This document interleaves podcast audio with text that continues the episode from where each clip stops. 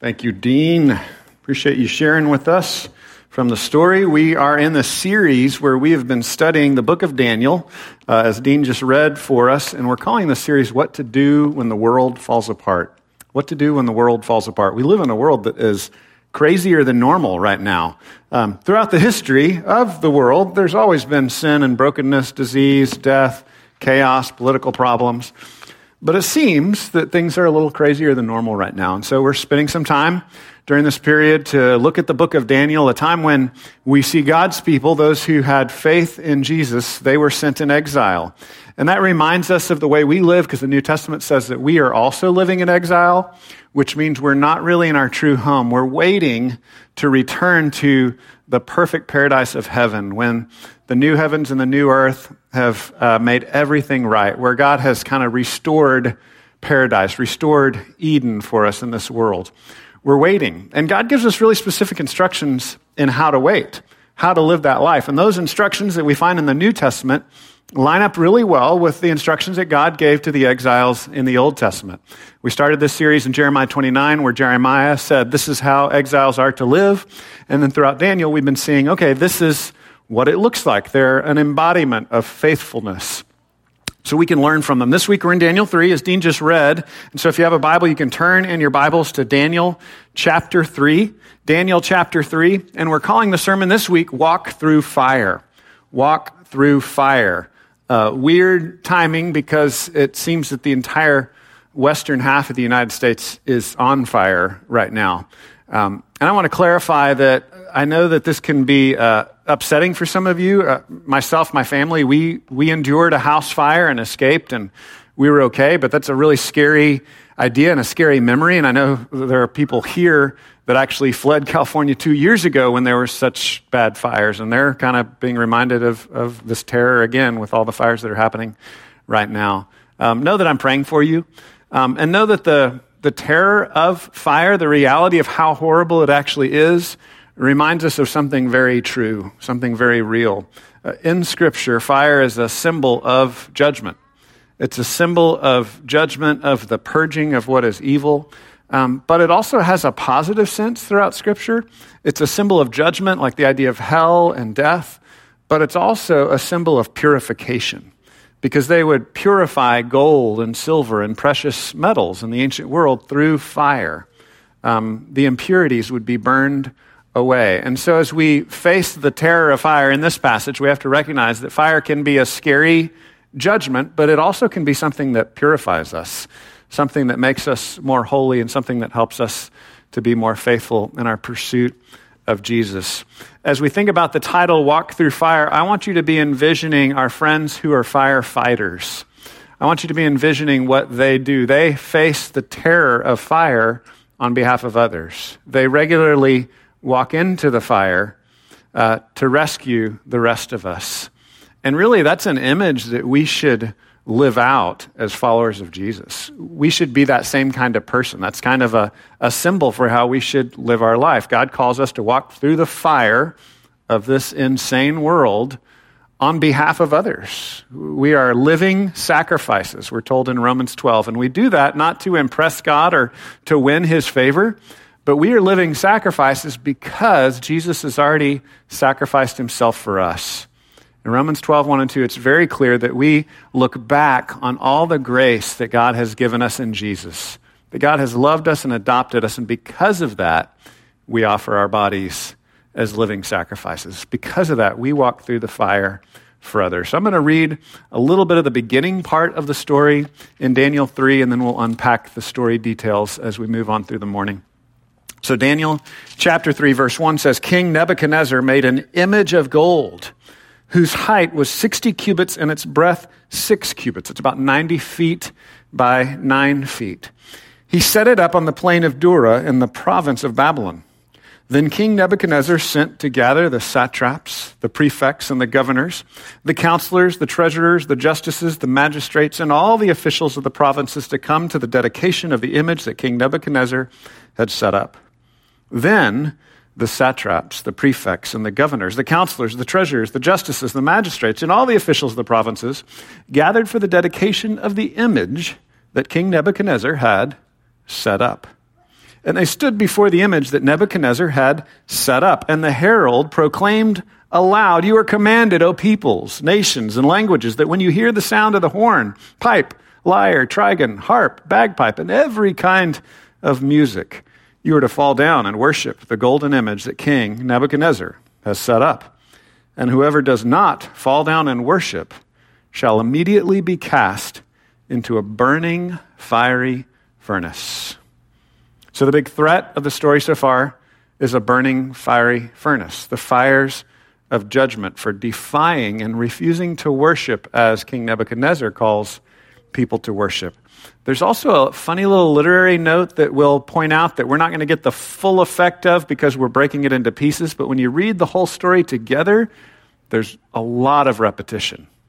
And so, on the one hand, this kind of repetition is normal in ancient literature because it makes it more of a uh, recitation, right? When you're telling a story, uh, you recite things more than when you're writing a story. That's just kind of a difference in spoken word versus written word. And so in oral cultures, you have a lot of repetition. That is part of what makes the story easier to listen to, right? It kind of gives it a sing song feel. But scholars actually point out that this story, much more than others, has even more repetition. It's almost childish. And so some scholars think that this is kind of a juxtaposition of a, a childish level of child storytime repetition that points out the childishness of Nebuchadnezzar himself. So that's kind of an interesting little side note on the literary framing of the story, and all the repetition keeps repeating these keywords over and over and over again. And it contrasts that with this Nebuchadnezzar who sets up this thing, who uh, erects this symbol, who, who raises up this big, mighty statue over and over again, you'll see that phrase. He set it up. He set it up. He set it up. And so the question for us to ask as we look at this text is what am I setting up? How am I raising myself up? How am I magnifying myself versus how am I magnifying the God of the universe, the God who has saved me? And so it's an interesting contrast that we are to ask of ourselves. Am I like Nebuchadnezzar or am I like the faithful Jewish young men that refused to worship the king and instead worshiped their God? Good questions for us to ask. Let me pray for us, and then we'll unpack the text. God, we pray that you would teach us. We pray that you would uh, reach into our hearts by your Holy Spirit because we confess, Father, that human beings are complicated and glorious. You built us that way. And we have all kinds of uh, clever ways of resisting the truth. So, God, we confess that we often use our strength to separate ourselves from you, to run from you. We pray that in this moment, that you would supernaturally reach into our lives, that you would awaken our, our hearts, that you would give us open minds, that you would help us to listen to you, to see what's really going on in the story. And God, we pray that you'd help us to be those who, like firefighters, walk through the fire in love of others in love of you and in love of the people around us. God, help us. We pray in Jesus' name. Amen. So this is an interesting story, and uh, what's great about stories is they've, you know, they've got a nice progression to them, and I'm breaking it into three parts as we roll through the rest of the story. We'll see three steps or three phases um, that we can learn from as we see these guys and their faithfulness to God. First one is don't be surprised by fire. Don't be surprised by fire. Second, the uh, thing we'll see is that we should speak truth to the fire. Speak truth to fire. Uh, a cultural phrase we hear a lot is speak truth to power. Um, here we're seeing that we should speak truth to fire. And then thirdly, meet the Savior in your fire. Meet the Savior in the fire. That's where the story ends. And, and another aside before we move on, these are little things that might distract you as you're looking at the text. You might be asking, where is Daniel? Have you been asking that if you've read the story before? We've got his buddies, Shadrach, Meshach, and Abednego. Daniel's not around. Where is Daniel? Is Daniel hiding under his desk? What is he doing? To be clear, we do not know, right? That's the biblical answer. We don't know. Here's an educated guess. I would say he's one of the most powerful men in one of the most powerful empires in the world. So chances are he's just off on business, right? Chances are he's in another country inspecting part of the empire, but we just don't know. We don't really know exactly what's going on. Um, but here we're zeroing in on his buddies who have also shown us what it means to be faithful to God as exiles, to be believing in Jesus, to be trusting Him, even when you're not at home, you're in a place that you don't understand, you're in a place that doesn't obey God and follow God. What does it mean to be faithful to Him? So we've got good things we can learn from these guys here. So the first one is don't be surprised by fire. Don't be surprised by fire. Here's a great New Testament reference for you, okay? You might want to write this one down to look this up later. It's 1 Peter 4:12. 1 Peter 4:12 reminds us also to not be surprised by fire. Don't be surprised by fire. It says in 1 Peter 4:12, "Beloved, do not be surprised at the fiery trial when it comes upon you to test you, as though something strange were happening to you." So Peter just says it straight up. Don't be surprised. Fiery trials are going to come. James says, consider it all joy when these trials come in our life. Now, you have to be careful. In context, these are great opportunities to obey Jesus. We don't love the trial itself, right? We don't love the fire itself, yet we shouldn't be surprised by it. And we should see it as an opportunity for faithfulness. Do you see the hard times that come in your life as an opportunity for faithfulness? As an opportunity to cling to Jesus in the midst of, of chaos and craziness? So let's look at the story again skip down to verse 6. We already read most of this beginning part. It says in verse 6 Whoever does not fall down and worship the image shall immediately be cast into a burning, fiery furnace. So we assume this is a giant smelting furnace. This would be like a giant furnace that people could walk into and they would use it to uh, melt and separate metal. Just as we talked about, this is a purification symbol repeatedly throughout Scripture. We're assuming that's what's going on here because we got a, go- a, giant golden image, right? So probably have a giant furnace for separating metals that can also come in handy when a king wants to melt people, right? And so there's a threat that whoever doesn't worship the image that, that Nebuchadnezzar has set up, it's this word we see repeatedly again and again. He's raised up an image. Nebuchadnezzar has done this, and whoever doesn't worship the glittering golden image that he raises up will be burned in the fire.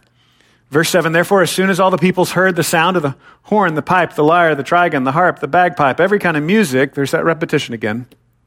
All, this means all, all the peoples, nations, languages fell down and worshiped the golden image that King Nebuchadnezzar had set up. So he played the music, everybody worshiped. And what does that verse remind you of? When all the peoples and nations, all the tribes, all the varieties of people that exist are all worshiping one image. What, what does that remind you of? Well, that, that should remind you of the true worship of the true God that we see in Revelation. Revelation 5 9, I think it's also in chapter 7 as well. It's this, this picture of every human being, every tongue and tribe, every variety of people, the multi ethnic people of God, all together from all over the world, worshiping Jesus, the true image of God, worshiping the true God himself. That's what's supposed to be happening in this world. And here we see kind of a fake of that, right? We see a false simulation because King Nebuchadnezzar, just to be clear, is not the true God and should not be worshiped in that way. So they're all falling down and worshiping the image that King Nebuchadnezzar had set up. Verse 8 Therefore, at that time, certain Chaldeans came forward and maliciously accused the Jews Maliciously means they're going after him, right? They're accusing the Jews. They're trying to entrap the Jews. They, the Jews might have escaped and might have gone unnoticed, except these guys are purposely trying to entrap them and get Nebuchadnezzar to be mad at them. So they accuse the Jews. Verse 9, they declare to King Nebuchadnezzar, O king, live forever. You, O king, have made a decree that every man who hears the sound of all the instruments, I'm going to skip over that, shall fall down and worship the golden image. Verse 11, whoever does not fall down and worship shall be cast into a burning fiery furnace. There are certain Jews whom you have appointed over the affairs of the province of Babylon. These guys are Shadrach, Meshach, and Abednego. These men, O king, pay no attention to you. Do you see how they're trying to stir up trouble? You're like, oh, king, you should live forever. You are the great king that should be bowed down to. Oh, Nebuchadnezzar, you should be worshiped. But these guys don't pay attention to you. These guys don't respect you. They don't worship you the way that they should. They do not serve your gods or worship the golden image that you have raised up, that you have set up. Two things here that I think the story should remind us of, especially remembering the first audience of these stories were Jews who are very familiar with the Jewish literature. We as modern people may not be as familiar, so I'll fill you in. Um, two things that we see here. Number one, we see the phrase and the uh, geography of Babylon, right? The, the plain of Dura, the city of Babylon. This should remind us of the first time that this plain and the city comes up in Scripture. And where is that? Well, that's in Genesis chapter 11, and it's a story about the Tower of Babel. Also, we've got the repetition of Nebuchadnezzar setting up this image. Raising up is literally what that means. So he's raising something up to the heavens, and it says it again and again and again in the text. Again, you'd see this repetition if you read the whole thing uh, in one sitting. But Nebuchadnezzar raises it up. He sets this thing up, and that's the concept, that's the picture that's being painted in Genesis chapter 11 about the Tower of Babel. The Tower of Babel was mankind's effort to not spread the image of God all over the world, but instead to raise up a name for themselves. Do you see that? There's a contrast. God tells us to spread all over the world, to spread paradise. That's the command given at the end of Genesis 1 on into Genesis 2. This is what humans are made for. We're made to reflect the goodness of God. But instead, what do we do? We gather to ourselves, we build a tower, we raise it up to the sky, and we say, We're going to make a name for ourselves. We don't want to reflect your name, O God. We want to raise up a name for ourselves. I grabbed an image here of the tower of Babel. That's not an actual photograph, that's just an artist's representation. But they built this great tower to the skies. And what did God do? God came down and he scattered them. God came down and he scattered them. What's really fascinating then to, to follow the story into the New Testament, God scatters them into different languages. What does God do with the apostles, with the first followers of Jesus in Acts chapter 2? He comes down and he scatters them to be able to speak in all the different languages of the world. It's like a reversal and a healing of the Tower of Babel uh, incident. He enables them to proclaim the name, to raise up the name of God in his mighty acts through Jesus, through reversing this language problem they have, right? In Genesis 11, in punishment, he scatters them, gives them different languages so they can't have one unified language by which to glorify themselves. So he scatters them into different nations and languages. Well, in Acts chapter 2, God gives them the gift of speaking his name into all the languages represented in the world. It's an amazing story to follow through, but that's not really what we're talking about. We're talking about now Nebuchadnezzar, right? What is Nebuchadnezzar doing? Well, he's replaying the sin of ancient Babylon in Genesis 11. In his new Babylon, he's raising up a name for himself.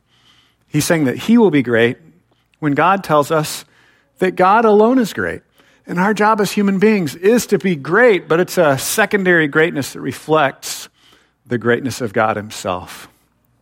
So we see this contrast between Nebuchadnezzar and what God has told us to do. And this reminds us of our hero, Jesus himself, who did basically the opposite of this, right? So you got Nebuchadnezzar on the ground. You got the, the Tower of Babel people on the ground. They're saying, we're going to make a name for ourselves. We're going to raise up a great image. And what does Jesus do? Jesus is already up there. Jesus doesn't have to build a stairway to heaven because Jesus is already in heaven.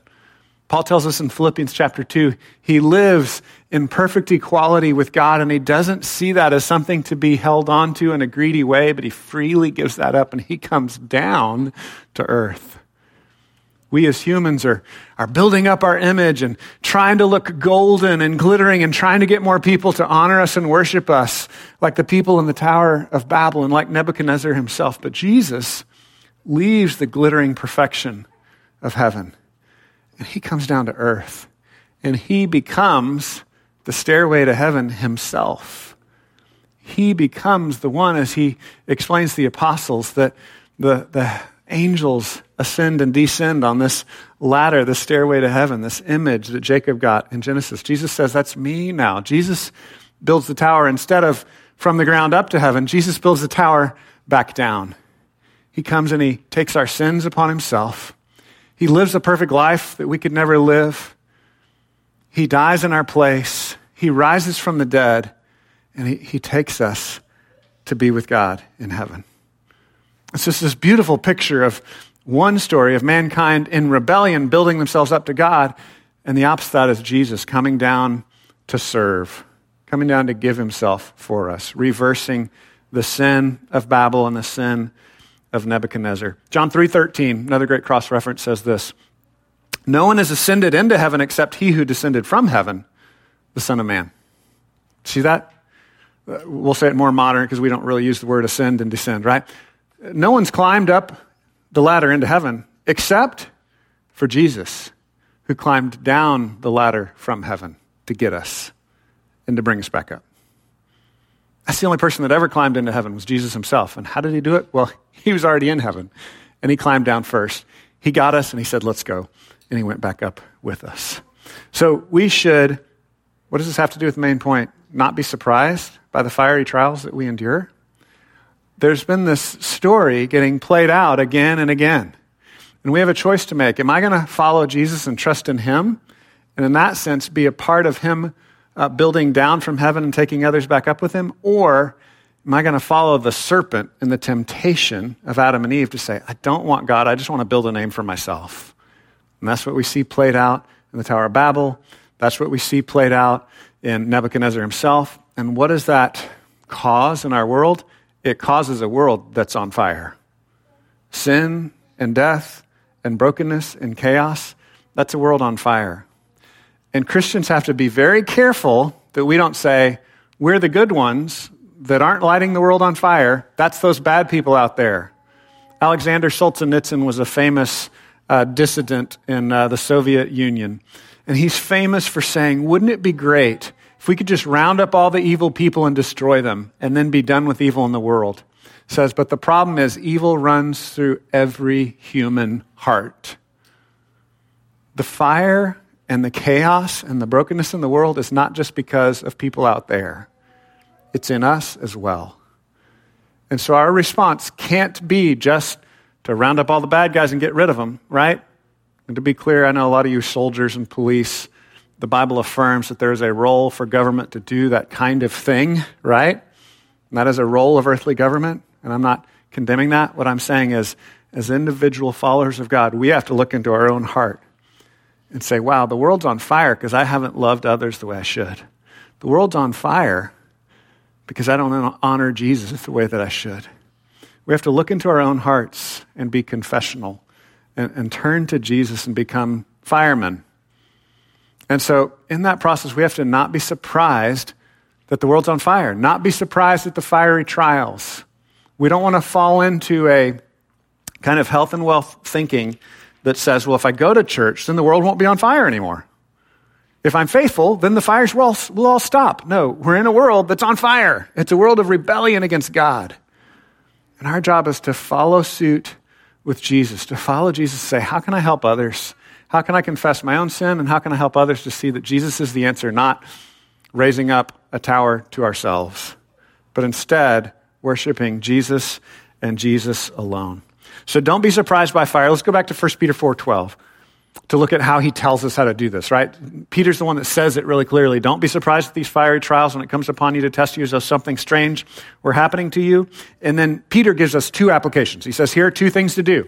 This is how you are to not be surprised by the fiery trials. Number one, don't fall into cynicism, but rejoice in the battle that God has called you to. That's the number one thing that Peter tells us to do. Number two, don't suffer selfishly in the fiery trial, but suffer in a way that serves others. And we hit on this last week as well. There's a lot of parallels between Daniel and 1 Peter. I have a, a hunch that I'm going to keep going back to 1 Peter again and again throughout the Daniel series. So, first thing is don't fall into cynicism, but rejoice in the battle that God has called you to. Rejoice in the firefighting that God has called you to. Don't be surprised by the fiery trials. So here's the deal. When I say don't be surprised that the world is on fire, there's part of you and part of me that's like, oh, okay, the answer is cynicism. Just be like, yeah, the world's on fire, whatever, right? a kind of negative cynicism that, that kind of distances itself and says, not my responsibility. World's on fire, always has been. Oh, well, I'm not surprised. I'm one of the smart people that's not surprised by it, right? I'm not going to be hopeful. Instead, I'm going to be cynical. And that's not what don't be surprised means, okay? Paul Miller, in his book, A Praying Life, here's the book, A Praying Life, fantastic book. I mention it like every month the church. Um, really helpful in growing your prayer life. He talks a lot about praying with a childlike, hopeful spirit versus praying with cynicism. Another way to say it is if, if you're overly cynical, you won't even really pray, right? You just be like, well, God's in control, the world's on fire, whatever. God calls us to pray and to plead with Him. Here's what Miller has to say about cynicism He says, To be cynical is to be distant, while offering a false intimacy of being in the know. Cynicism, skepticism makes you feel like, I'm in the know. I know how bad it is, right? And then you distance yourself from the world. Cynicism actually destroys intimacy. It leads to a creeping bitterness that can deaden and even destroy the spirit. A praying life is just the opposite. Do you hear that? If you're a person that actually prays, almost by definition, that means you're not cynical. So, one of the ways to rejoice in the battle that God has called you to is to pray. And you may not be feeling it right now. I'm saying start praying, and God will help you to fight that cynicism. Become a child that prays to your Father. Says a praying life is just the opposite of the cynicism. A praying life engages evil, it doesn't take no for an answer. The psalmist was in God's face, hoping, dreaming, asking. Prayer is feisty. Cynicism, on the other hand, merely critiques. Probably one of the lines I've quoted the most from this book. Prayer is feisty, but cynicism just critiques. It's a passive cocooning itself from the passions of the great cosmic battle we are engaged in. It's without hope. But instead, Peter says this is what it looks like to not be surprised by the fiery trial. Rejoice. Rejoice in your suffering. Engage in the battle that God has called you to. Beloved, don't be surprised. Verse 13, 1 Peter 4 13. Rejoice insofar as you share Christ's sufferings, that you may also rejoice and be glad when his glory is to be revealed. Prayer is this feisty hoping in God, calling on God to do great things through your brokenness and your suffering. That doesn't mean it's, it's wrong to have selfish prayers too, like, hey, God, I'm suffering really bad. Please relieve this, right? We even see that modeled in Jesus in the garden before he goes to the cross. He's like, if there's any other way, give me the other way, yet not my will, your will. And that's a feisty praying for our own thriving, but also praying ultimately that we would rejoice in the battle that God has called us to, the suffering that we're going through, walking through the fire. So, not cynicism, but rejoicing in the battle. And also, this kind of not being surprised in the fire means not selfish suffering, but Christian suffering. Again, we hit on that last week, but this is going to come up again and again. This is what it means to be in exile, is we live in suffering. So Peter says in 1 Peter 4.15, don't suffer as a murderer or a thief or an evildoer or as a meddler, right? Meddler is an ancient Greek word for someone who spends too much time on social media. Meddler, it's a technical term. Verse 16, yet if anyone suffers as a Christian, let him not be ashamed, but let him glorify God in that name. Glorify God, right? What does that mean? That means you're raising up the name of God. Instead of raising up your own golden image or worshiping some other false God, you're raising up the name of God Himself. You're not a murderer. You're not trying to kill people to get ahead because you don't trust God to take care of you. You're not a thief where you take stuff that doesn't belong to you because you don't trust God to take care of you. You're not a meddler. A meddler is really technically in the Greek, it means overseeing other people's business, right? Busybody, messing with other people's stuff. That means I can't worry about myself alone. I've got to worry about other people now too because I can't trust God to take care of me and to take care of other people. What's the other thing he says? Evildoer, right? I'm going to do evil because I don't trust God that doing good is worth it. And so, not being surprised by the fire trial says, I'm going to rejoice in the sufferings that God's called me to, meaning I, I trust that God's going to accomplish something good. As I, like a fireman, walk through the fire, face the difficulty of this burning world, and try to help others and lift up His name. And I'm going to trust Him in my behavior. I'm going to obey Him even when it's painful. Because it's not always sweet and easy to obey Jesus. All right, second point speak truth to fire. Speak truth to fire. This is one of the most famous parts of this story. It's a really uh, awesome part where Shadrach, Meshach, and Abednego say, We know God can save us, but if not, or in other translations, and if not, there's this basic kind of resolve, right? We saw resolve with Daniel a couple of weeks, uh, a couple of weeks ago. There's this resolve like, we're going to trust God. God can save us. We trust that God will save us. Even if He doesn't save us this week, we're still not going to disobey Him and worship you. We're still going to worship God. We trust Him. Chances are you and I won't be threatened with actual fire anytime soon, right? Um, I don't think the fires on the West Coast are making it here. Chances are we're not going to have a government leader threaten us with the actual fires of judgment of saying, if you don't worship me, uh, you're going to have to be thrown in this furnace. Chances are that's not going to happen. But there will be other fires of being outsiders for following Jesus, other fires of facing pain and discomfort because we're obeying Him instead of just going for the easy solution in life. There will be other fires that we face. And we got a great model in these guys of speaking truth to the fire. Verse 13 Nebuchadnezzar, in a furious rage, commanded that Shadrach, Meshach, and Abednego be brought in. So they brought in the men before the king. He said to them, Is it true, guys, that you do not serve my gods or worship the golden image that I have set up, raised up? Verse 15 If you're ready when you hear the sound of all the horns, I'm going to skip that over again, fall down and worship the image that I have made. Well and good. But if you don't do this, he's giving them another chance, basically, right? The music's already been played. They didn't worship. He's like, okay, I'm going to give you another shot to do this. But if you do not, you shall immediately be cast into a burning, fiery furnace. And listen to this great, ironic verse. Who is the God who will deliver you out of my hands? You ever watching a movie and the bad guy kind of oversteps his boundaries and is like, no one can rescue you from me because I am so powerful. You know that moment in the movie where the bad guy like displays his pride, displays how he doesn't believe he can be stopped?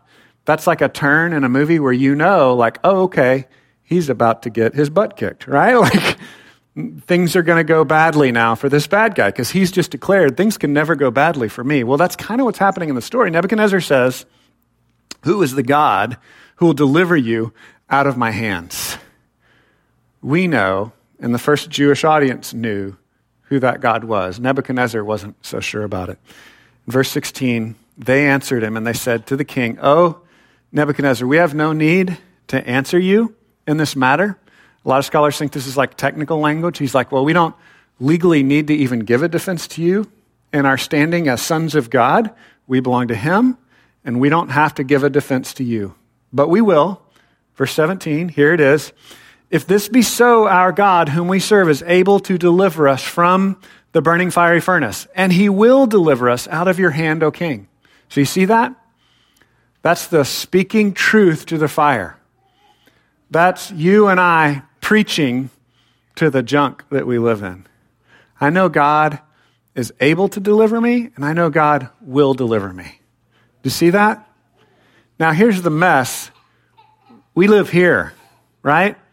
The Christian faith is I know in the end I will be delivered. I know the resurrection is my ultimate healing. And I look forward to that day where every tear is going to be wiped away and everything's going to be made right. And I'm going to see my Savior face to face. I know He will deliver me. And I know He's able to deliver me now. But if He doesn't deliver me this week, I'm still not going to bow down to you, Nebuchadnezzar. So here again, we have no need to answer you. If this be so, our God, whom we serve, is able to deliver us from the burning fiery furnace, and he will deliver us out of your hand, O king. But if not, be it known to you, O king, that we will not serve your gods or worship the golden image that you have set up. And if not, but if not, I know God can save me. I know God will save me. I'm not sure if he's going to save me next week or not. Do you see that? Even if he doesn't save me next week, I'm not going to bow down. I'm going to trust him and him alone. I'm not going to bow down to the false saviors of comfort that this world has to offer. I'm not going to bow down to the false saviors of power that Nebuchadnezzar is going to tempt me with. I'm not going to bow down to the false savior of money that our culture is going to throw at us that says it's going to solve all of our problems. I'm going to worship Jesus and Jesus alone. He's the answer for me. We've all got to be ready to speak truth to the fires that we face. Are you ready? Have you resolved this in your own mind? I know God can save me. I know God will save me. I'm not sure about this week. Even if He doesn't, I'm still going to trust Him. I'm still going to trust Him. I see the fires getting close to my house. I know God is able to save me, and I'm going to pray that He does. And I know ultimately that He will. I believe in the resurrection. I'm not sure if my house is going to make it or not, but boy, I'm going to pray that it does. But I'm still not going to worship other false gods in the process. I'm going to trust Him and Him alone. Are you to that place where you can speak truth to the fires that you're facing, whether it be cancer, divorce, economic loss, job loss?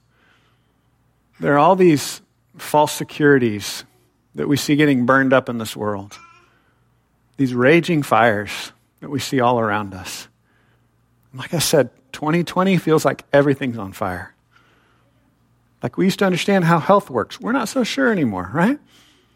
We used to have kind of a stable society. We're not so sure anymore. The economy was kind of humming along okay. Yeah, it's not so much anymore. We at least, you know, had our friends and had our connections socially. Well, we don't have as much of that anymore. Uh, and all these things can be good things, right? These secondary saviors these lesser powers, right? A great king can, can be a great security in life. Money can be great security. Health can be great. These are all good gifts from God, but we can't worship them. We can't bow down to them. We have to acknowledge that God is our ultimate Savior, and He's really the one that we trust in. Are you prepared to speak truth to the false saviors that are offered at you? I think we got to prepare. Uh, I grabbed a, a picture of some soldiers preparing because most of the folks in our town are soldiers. Soldiers do a lot of planning and a lot of training. I want to encourage you that coming up with a battle plan looks like praying and reading your Bible, worshiping with other Christians, encouraging each other. That's battle planning in the Christian life. Do you have a battle plan? And of course, knowing my military, I've never been in the military, but my military friends tell me no battle plan survives first contact with the enemy, right? Is that a thing people say? I think I said that right. I know the, I know the principle is right. I've lived that out. No plan survives first contact with the enemy, but you still plan, right? Prepare to speak truth to the fires that are raging all around you. And you do that by, by praying, by reading the scripture, by saying, This is what God says about the world even though it doesn't feel that way sometimes, even though I can feel the, the heat of the fire right now, this is what God says is true. Prepare and plan to speak truth. Um, speak truth to the false God of wealth. That's one of the number one false gods in our culture. One of the number one images that you will be asked to bow down to is giving yourself completely to money and wealth. One of the ways Christians historically have spoken truth to that false God is we've set aside some of our income and we've given it to the poor and we've given it to the extension of God's truth in the world, right? Supporting churches and missionary activity. We've said, I'm going to give some of my money to help the poor and to spread God's word. And just doing that systematically is a way to speak truth to your money so that your money doesn't creep up on you and ask you to start bowing down to it. This is a practice. Now, that's an ongoing practice that can help you plan, speak truth to that false God. And then when the worst happens, right? When your money's all gone, you've been practicing saying, money's not everything, right? So if the worst case scenario unfolds and the economy completely crashes, you're kind of prepared for that because you've already been speaking truth to that power. Another category, comfort. Um, we're, we're drawn to comfort, especially in this weird time. We're, we're drawn to uh, social media addiction and entertainment addiction. Uh, and we know it's documented that stuff has been built to be addictive, right? There are engineers working right now around the clock to make sure that your social media and entertainment choices are as addictive as possible. That is scientifically true. That's what they do. They make it that way. And we can speak truth to power by limiting it, right? By putting our dev- devices in boxes at night, by limiting the time that we use them, by saying, you know what, I think I'm going to read God's word some instead of just, just giving myself over to entertainment and media. And then when worst case scenarios hit, when everything falls apart, you've been training yourself. You've already been speaking truth to the fire in little ways, and then you're more ready when worse things come, when more pain comes. Finally, speak truth to the false God of glory. I think this ties up with the golden image thing. Man, we're going to be tempted, just like Nebuchadnezzar, to just keep creating this false image, to keep raising up a name for ourselves. And there are ways that we can speak truth to that fire, to that temptation, to that threat. That if you don't raise a name for yourself, you will be destroyed, right? Jesus gave us a really great practice in John 13. He said, Do like I do. John 13, he took on the lowliest of social positions in his culture and washed his disciples' feet. Now, washing feet doesn't make sense in our culture because we all wear closed toed shoes and we all have indoor plumbing, right? But the example can be take a lowly position to serve others. What are ways, practical ways, those that you work with, those in your home, those in your neighborhood, that you can practically serve them, actually help them with a real need they have in a way that, that points out, I'm not trying to build a name for myself.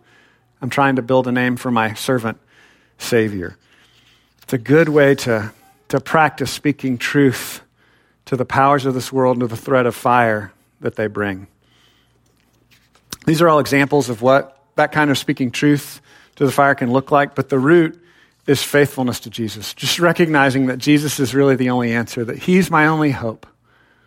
And when you are sure of that and you recite that and you speak that truth over and over to yourself, we call it preaching the gospel to ourselves. When you're reciting the reality that Jesus loves me, He proved that, He gave Himself for me. When you remind yourself of that, then you're prepared when the fiery trials come in life. Last thing that we see is they meet the Savior in the fire. And this is really the, the glorious victory part of the story, right? In verse 24, King Nebuchadnezzar was then astonished and he rose up in haste. They were thrown into the fire and he says, But didn't we cast three men bound into the fire? And they said to the king, Well, yeah, king. Verse 25, he answered and said, But I see four men unbound walking in the midst of the fire, and they are not hurt. They are not hurt. So previously, I skipped over these verses. They refused to bow down. He threw them in the fire. It goes into this funny details in the text, and it says, And they were wearing their fancy clothes and their turbans. You know, like it kind of adds some detail if they were wearing nice clothes and they were tied up and they were thrown in the fire. And he's like, wait, I see them walking around and they're unhurt. And there's a fourth, a fourth man walking around with them. Four men unbound, walking in the midst of the fire, and they are not hurt. And the appearance of the fourth is like a son of the gods. Now, New Testament readers, those of us living today in the world of knowing the Son of God, Jesus, are immediately thinking of Jesus, right? We're not really sure theologically if this was Jesus in a pre incarnate appearance, right? Pre incarnate means like before he took on flesh as the Son of God and was born in Bethlehem. So sometimes we, uh, scholars think, well, sometimes when there was a messenger of God that looked like a man, maybe that was Jesus. We're not really sure. It was either an angel or it was God himself as Jesus. It's hard to interpret those passages. Either way, we know it was God's presence communicated to people. Whether that was Jesus himself or it was an angel, listen to me. This is the important thing. When you're in the fire, God says, My presence will be with you. I will be with you. I will be with you. And that's what we see illustrated in the story. Verse 26 Nebuchadnezzar came near to the door of the fiery furnace and he said, Shadrach, Meshach, and Abednego, come out. Servants of the Most High God, come out and come here. Then they came out of the fire. And it repeats again the satraps, the prefects, the governors, and all of them, all of them together saw that the fire had not any power over the bodies of those men. The hair of their heads was not singed, their cloaks were not harmed, no smell of fire had come upon them. They weren't even burned. You know when you're hanging out with a buddy and they're smoking and your clothes smell like smoke, right? And you're not even on fire. You're just near a small fire, a fire this big, but you can still smell it, right? He's saying their clothes didn't even smell like fire. No damage at all. Complete preservation. Now, here's the thing when we faithfully follow Jesus, sometimes our clothes get burned. Sometimes we get burned. Sometimes we go down. So, again, remember what Shadrach, Meshach, and Abednego said. They said, We know God can save us, and we know ultimately God will save us. We're not sure about this week. Either way, even if not, and if not, but if not, we're not going to worship a false God. We're going to trust God. God's either going to save you and me miraculously here and now, or he's going to save us through the resurrection, through our union with Christ, through physical death and being reunited with God forever. Either way, we trust Him.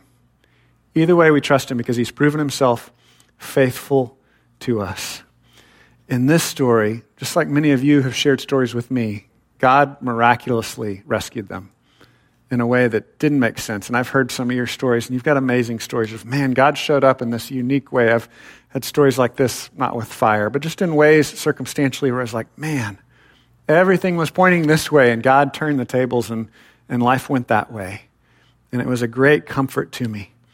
Well, Nebuchadnezzar is challenged by what he's seen. Nebuchadnezzar answered and said, Blessed be the God of Shadrach, Meshach, and Abednego who has sent his angel and delivered his servants who trusted in him and set aside the king's command and yielded up their bodies rather than serve and worship any God except their own. That's a great application for us, right? They yielded up their bodies. What he's saying is, rather than go along with the false worship of a false God, they gave up their very bodies. They were willing to give it all up. Are we there in our faith in Jesus? Are we willing to, to give up our bodies? And again, we're reminded of Romans 12, 1 and 2 that says, because we look back on the grace, because of the mercies of God, Paul says in Romans, offer your bodies as living sacrifices. The only thing that could make you or me actually willing to give up our bodies is recognizing that Jesus gave up his body for us first. And that's the greatest truth here. And that's how we actually meet our Savior in the midst of these fires.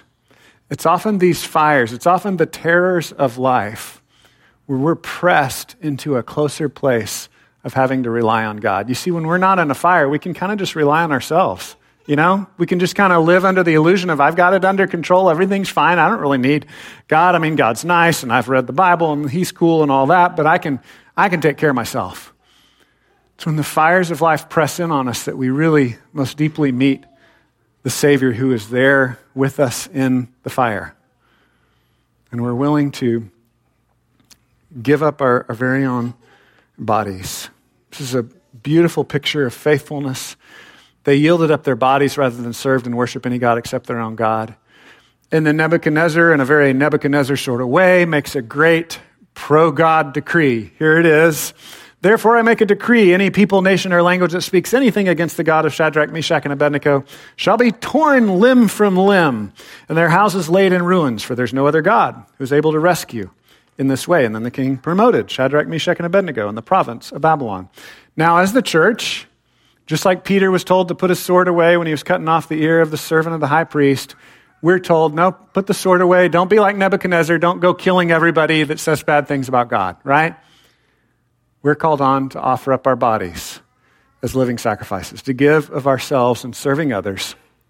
Final application from this section, uh, I think, is continue the ongoing process of looking at the false saviors that you've been trusting in and giving those up for the true Savior. This is an ongoing process in our life. I grabbed a picture of some kids picking up trash. Um, this is what I, this is the image I want you to be thinking of Again, the childlike follower of Jesus, we just trust God, and God says, That's trash. And we're like, Okay, I'll throw it in the trash bucket. And He says that to us with the false saviors that we're tempted to trust in. And Paul lives this out in Philippians 3. It's a really beautiful passage in Philippians 3 where Paul is talking about the suffering of life, enduring the fires of life and the fires of suffering.